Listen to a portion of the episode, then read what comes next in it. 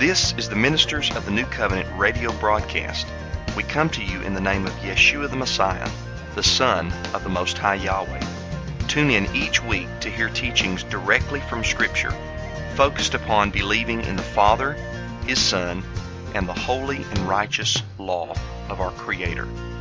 At the end of this broadcast, we will give you the web address whereby you may contact us for further scriptural information. Well, good evening. What you are about to listen to is part three of a discussion with my friend and fellow brother in the faith, Larry Acheson. Larry is persuaded that the title most often ascribed to the Creator, the title God, is of heathen origin. He believes that this word originates with an idol that Yahweh condemns in Isaiah 65, verse 11.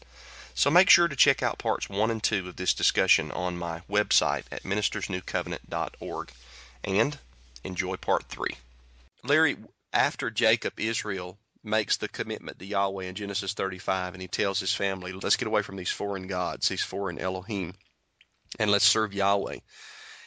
I guess he continued to refer to his son. Obviously, he would call his son in for supper, or or he would converse with his son, and he would continue to call him that name God, even though it was the name of a of a false idol. You know, that is another wonderful point that you're making. Is that uh, I know that many people that I've met over the years would think that, oh my goodness, he's got to change that name now. He understands that's the name of a heathen idol. Do not absolutely call him uh, with that name. That is not a common practice. There are examples of name changes, but I cannot think of a single example in all of Scripture where someone uh, looked at a name and said, well, because that's the name of a heathen idol, I will no longer call you this name. There were other reasons for name changes, but not any that I'm aware of that because this was the name of a heathen idol, you cannot be called this name. And one of the big examples of this is in the New Testament uh, the, the name Apollos. One of the greatest believers there that's mentioned in the book of Acts, I think it's in Acts chapter 18, a glowing report is given of the uh, apostle named Apollos and how he would debate with the Jews and how you know he uh, proved that Yeshua is the Messiah. Wouldn't you want to change his name? You, we, we all certainly recognize that Apollos is the name of a, a Greek idol should we not change this person's name? Their reasoning was not that way. Their reasoning was not that, okay, my goodness, we cannot call him this name any longer because we understand this is the name of a heathen. That wasn't the way they thought. So indeed, Leah gave him the name God, and that name stuck. What you're saying is that it's permissible to speak that word in reference to, let's say, Jacob Israel's son. He's talking to his son, or he says, Supper is done, God come in to eat supper, etc. You know, obviously would speak in the Hebrew language or a much more ancient language. It would be permissible for that name to come upon our lips and utter in reference to a person, or if we're making a demeaning reference to the false idol of Isaiah 65, but it's just that we should not use that word in our worship to our Heavenly Father. That is exactly my understanding, and I, I know this kind of goes back to the verse in Exodus that you were reading. I think was it 23 verse 13. Yes, sir. We have to understand that he's talking about uh, make no mention of the names of other deities to let them be heard out of our mouth. Well, it's a reference to the worship. You can go into, for example, the Psalms King David, who wrote the Psalms, wrote the names of idols in the Psalms, even though he himself wrote in the Psalms, he will not mention the names of idols. Uh, we have to understand what they what the intent was behind the, the, the, the verse. The intent was not that you cannot ever say the name, and sometimes you have to say this name so you can communicate to others. Sure to not. Sure. don't, like, don't. Yeah, like we're doing right now. Yeah. Exactly. So, but if I were to go out and say maybe like I serve Baal or I serve Zeus, uh, then I'm conveying to others something other than the worship of Yahweh. Yeah. And that's where we be very careful that we are taking the focus off of the true Heavenly Father and putting it on something that is false. Yes. And therein lies the potential danger. You know, I grew up not even knowing the name of our Heavenly Father by any other name than God. So I was calling upon the name of a heathen idol. and Mhm. not even realizing it. But that's that that is not the name that our heavenly Father gave to Himself. That's the name of an idol that some man somehow or another. I'm not sure how it came into existence, but it did, and it was reserved for a heathen idol whose worship Yahweh condemns. So now, then, why would I want to call upon that same name? It doesn't. It just doesn't make any sense. Yeah, it's just like when we found out that when we celebrated what we thought was the birth of the Messiah, you know, on December 25th. We once Right. thought that that was celebrating his birth, but we found out it was an ancient Roman festival called Saturnalia that had just been incorporated into the Christian faith. Wow, you know, it was amazing. Our intentions Absolutely. were good, but it really didn't matter what our intentions were. What mattered is what does Yahweh say in his in his instruction manual. And so let's honor and serve him. It's kind of along the same lines there. Absolutely, that's exactly what it's all about. Is we have to uh, move forward. Verse in Philippians, I think it aptly describes this. We have to don't look back. We have to. We're running the race, and we have to re- remove all the weights that are holding us down and move forward. Uh, and and so we're not going to worry about what we've done in the past. We know that what we've done in the past, we we had the best of intentions. We did not mean anything by it. Mhm. But now that we know better, we leave that behind us and we move forward in a new direction, serving Him with with the same purity of heart that we had before, only with new knowledge and revelation. And so we're going to serve Him in truth, because we have to worship, as you know, we understand worship in spirit and in truth. If we're going to do that, we have to jettison those teachings that we find are false and embrace those things that we know are true. So, Larry, you do believe that, like according to, let's say, Revelation 21, verse 12, I believe, where it talks about the names of the tribes of Israel being written upon the 12 gates of the New Jerusalem, the city New Jerusalem, you believe that one of those gates will have that name, God, inscribed upon Yes, it. I do. Okay. What about people that say, well, man, Larry, why would the name of a false idol be on one of the gates of the New Jerusalem? what do you say to that? That is a great question. And uh, so, my question back to you let- let's just say that you're the one asking that question. Okay. Uh, Of, uh, of all those uh, 12 names that are on the 12 gates of the New Jerusalem, wh- why is it, Matthew, that you choose the one God, that's, that's named God, as the, as the name that you are going to transliterate as the title of our Heavenly Father? Why do you pick that name? Why, why don't? Why did you choose that one instead of one of the uh, other 11? I think the answer is because that's the culturally acceptable title to use for, you know, whoever we worship. Right. Now, if I retain God and say, well, God is okay to use as a title, then I can refer to the Almighty as God, you know, on a, you know, in conversation with people and say, God, I, I, I, uh, I also worship God. My heart, when I say I worship God, I'm, I'm really thinking the title God and not realizing that that person may identify that as the name, or I might even say, sure, you know, now his name is actually Yahweh, but you know, Yahweh is my God, and and so we all worship the same God, and uh, it, it just kind of comes out that way in conversation, and we want to relate to people as Mhm. much as we can. So if I completely remove God from my vocabulary as far as you know worship, uh, and I uh, and I do not refer to Yahweh in that way at all, then there's going to be a loss as far as that relationship goes. And there, people are going to notice. They're going to know that we're not referring to him that way, and it's going to cause a little bit. There's a, a distancing effect. If we can, if we can justify referring to Yahweh as God, it's going to help us retain more of that relationship that we want to have with other people. Mhm. And in fact, as you will read our study, that was one of the arguments that was used is that we're causing people to run away. We're, we're, not bringing them into any closer to the truth by removing God. So, so really, we need to use, you know, refer to Him as our God, so that other people will look into this more closely and see that, well, yeah, is- He's our God, but His name is actually Yahweh. Again, this is not the way Yahweh reasons. Yahweh does not think like a man. We Mhm. need to to accept Yahweh's culture. What is right for Yahweh? If I wanted to, I mean, I could. wh- wh- Why not choose one of the other eleven names? You know, uh, for example, uh, uh, Shimeon, uh, for example, means he has heard. Has not Yahweh heard us? You know, we we want to think of Yahweh as who hears our prayers. Mhm. So why not call Yahweh our Shimeon? Hmm. Or or uh, uh, Zebulun. Why not say Yahweh our Zebulun? Why did you choose the name God? It's we all know it's for that one reason. There's no valid reason to pick any of those names on the 12 gates of the New Jerusalem to use as a title for Yahweh. These are all the names of men, the names of man, and you're saying that it's okay to take the name of a man and transliterate that as the title for our Heavenly Father.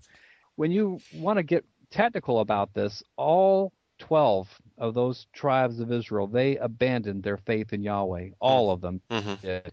And so it may be honorable for me if, if, let's just say that I'm from one of those 12 tribes. You know, let's just say that I'm from the tribe of uh, Naphtali. I'm from that tribe of Naphtali, my tribe has that name on those on one of, it's on one of the 12 gates. That's an honor.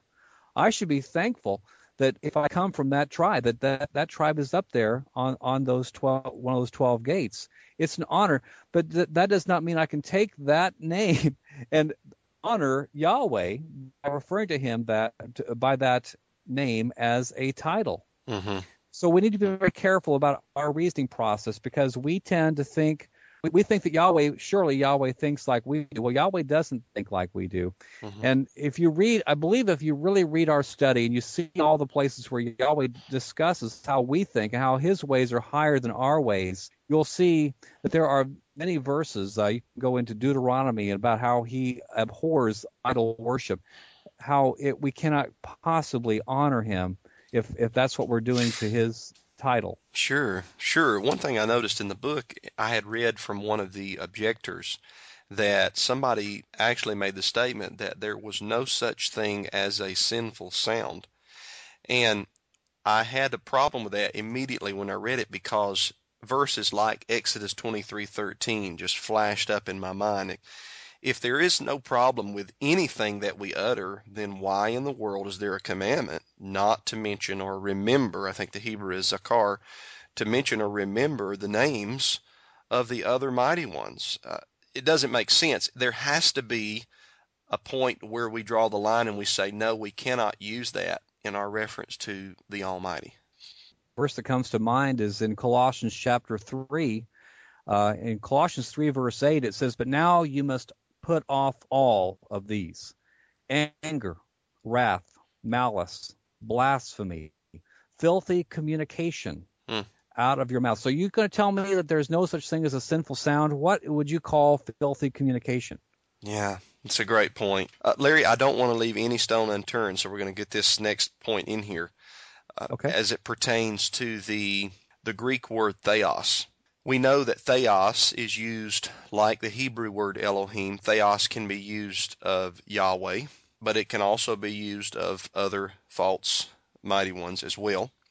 And then you and I both also know that there's a very popular book in sacred name circles that believes that theos and even thea or thea, T H E A, were, were originally the names of Greek deities how do we understand this information in light of what we've talked about as it pertains to calling Yahweh God?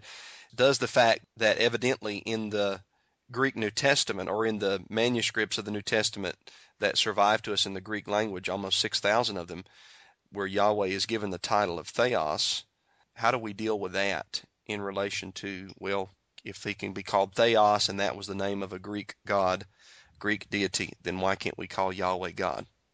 I've got June here looking this section up from because there's a, a, quote from that book I would like to actually give. This is the quote from uh, about Theos. Okay. Um, but uh, she's looking it up for me right now. But here we go. The point is, when I first was introduced to this, uh, you know, our Heavenly Father's name and how God is the name of a heathen idol, and uh, you know, I don't want to call upon the name of a heathen idol there's a big movement uh, amongst sacred namers that the New Testament, uh, the Greek New Testament, is uh, not that, that, that is not the original. That it, it's all has a Hebrew origin, and I think that that very well may be the case in many instances, but it doesn't look like that's the case in all right instances and those in those cases where that is the the greek and of course you go to the septuagint you see theos there as well sure the point that's made in their book, which I'm going to quote here. Okay, here we go. On page 45 of their new edition, which has come out of Her My People by C.J. Koster, Donaldson, in his New Cratylus, points out that th is frequently pronounced dh in Greek, thus theos and deos would be the same if only in pronunciation. Further, B.C. Dietrich, in The Origin of the Greek Religion, page 288, reveals to us a pair of deities, Theos and thea. This proves that Theos is not only a title, but also the name of a Greek idol. So now then, uh, from the perspective of those who disagree with our position, they're going to say that, well, don't you see, you've got in the Septuagint, you've got in the Greek New Testament, they're referring, you know, the Apostle Paul refers to the Almighty as Theos, and obviously that's the name of a heathen idol. And so here he is referring to to the Almighty in this way. And so therefore, since if he can refer to the Almighty as Theos, which is the name of, a false idol, then what's wrong with referring to him as God, which is also the name of a false idol? Surely you're not going to say that the Apostle Paul d- d- ever dishonored Yahweh. So it, it must be honorable to refer to him with, if you choose to translate it this way, you can refer to him with a title that dovetails the name of a false idol.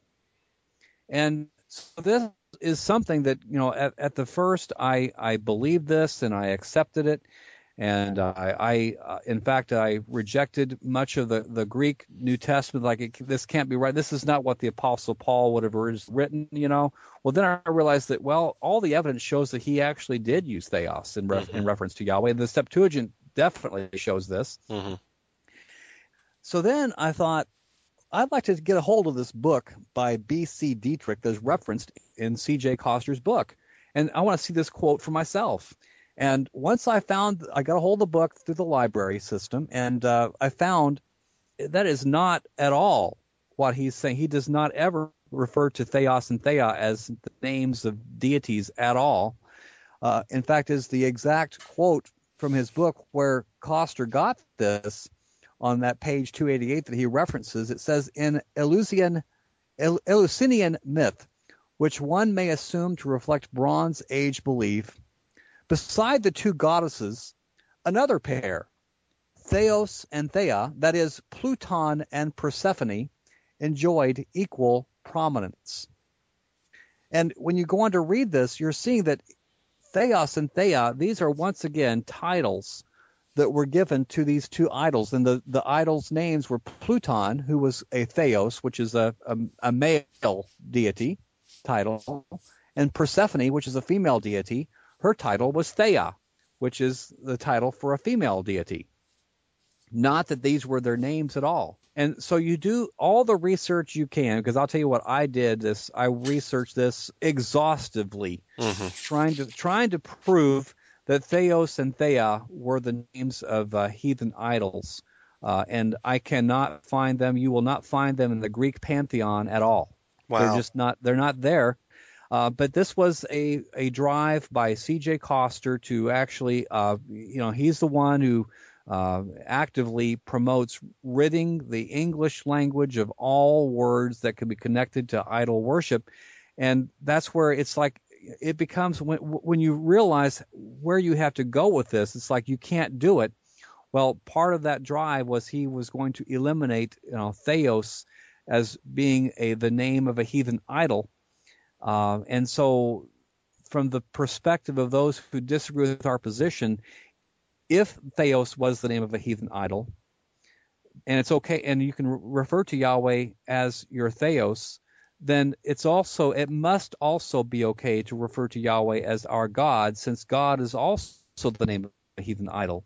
Mm-hmm. And now then, as I hope you have seen from this, you're not going to find that Theos actually was the name of a heathen idol. There's no evidence at all. It's only in the imagination of some men that Theos was the name of a heathen idol. So therefore, all the apostle Paul was doing was taking the name, or I'm sorry, was taking the, a title that is a reference to deity. it's basically the equivalent of Almighty, the, the way the Greeks understood it. And so you're taking that and you're saying that Yahweh is the true Almighty. Right. Yahweh is the true Theos, you're, but you're not Theos is not identifying the name of any idols at all. So it's it's just a false connection that is being made, and you know we need to be very careful about about these connections because look where it can take us. Yeah. It, it, it, if you if you can justify referring to Yahweh as a Theos with the understanding that it's the name of a heathen idol, then guess what? That means that opens the door. We can also honorably refer to Yahweh as our God. But you've just mm. reached a false conclusion based upon an, an assumption, which is based upon something you read in some guy's book that is not based on reality. Yeah, that's a great point. Um, along those lines, another point in the book is that he, he does track, at least in his understanding, some other words that we do use in our worship. Like, for instance, one that I remember you mentioning in the book, in your book, was okay. the word holy. Like people refer to as to the Spirit of Yahweh as the Holy Spirit. I think the Hebrew is the Ruach HaKodesh. But I, I use the term Holy Spirit uh, often. Do you think that it's erroneous to refer to Yahweh's Spirit as Holy Spirit? I personally do not. I, I, don't see the the issue there. All I can say to that is uh, do the research on this. You know, everyone has to do their own individual research. I don't trust me or any man, excuse me, to do your research for you. Right. But in my own research, I could not prove that holy actually comes from that it begins. It, it may have become the name of a heathen idol, but that does not prove that it started out that way. Right. Right. And as we know, we can demonize anything. Mm-hmm. Uh, and I know an example that you yourself uh, have made, which I really appreciate, is the example of uh, you know Yahweh's covenant with Noah. The sign of that covenant was what? Oh, the rainbow. Yes. The rainbow. I, I love that example that you made. And so we know that uh, our culture today, what group of people mm. have appropriated the rainbow as their symbol?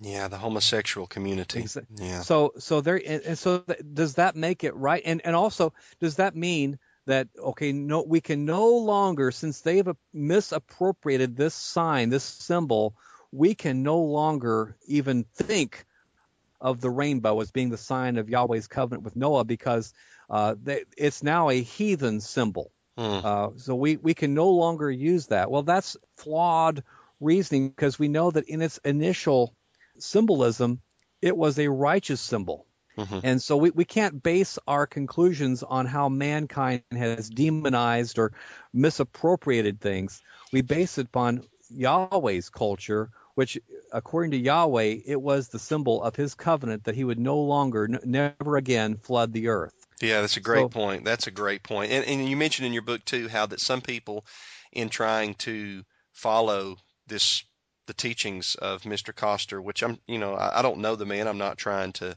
right. to down talk him. He may be a wonderful servant of Yahweh, but in trying to follow the teachings of him in this book, come out of her my people to this far extent, they've ceased from saying Holy Spirit and they've begun to say set apart Spirit.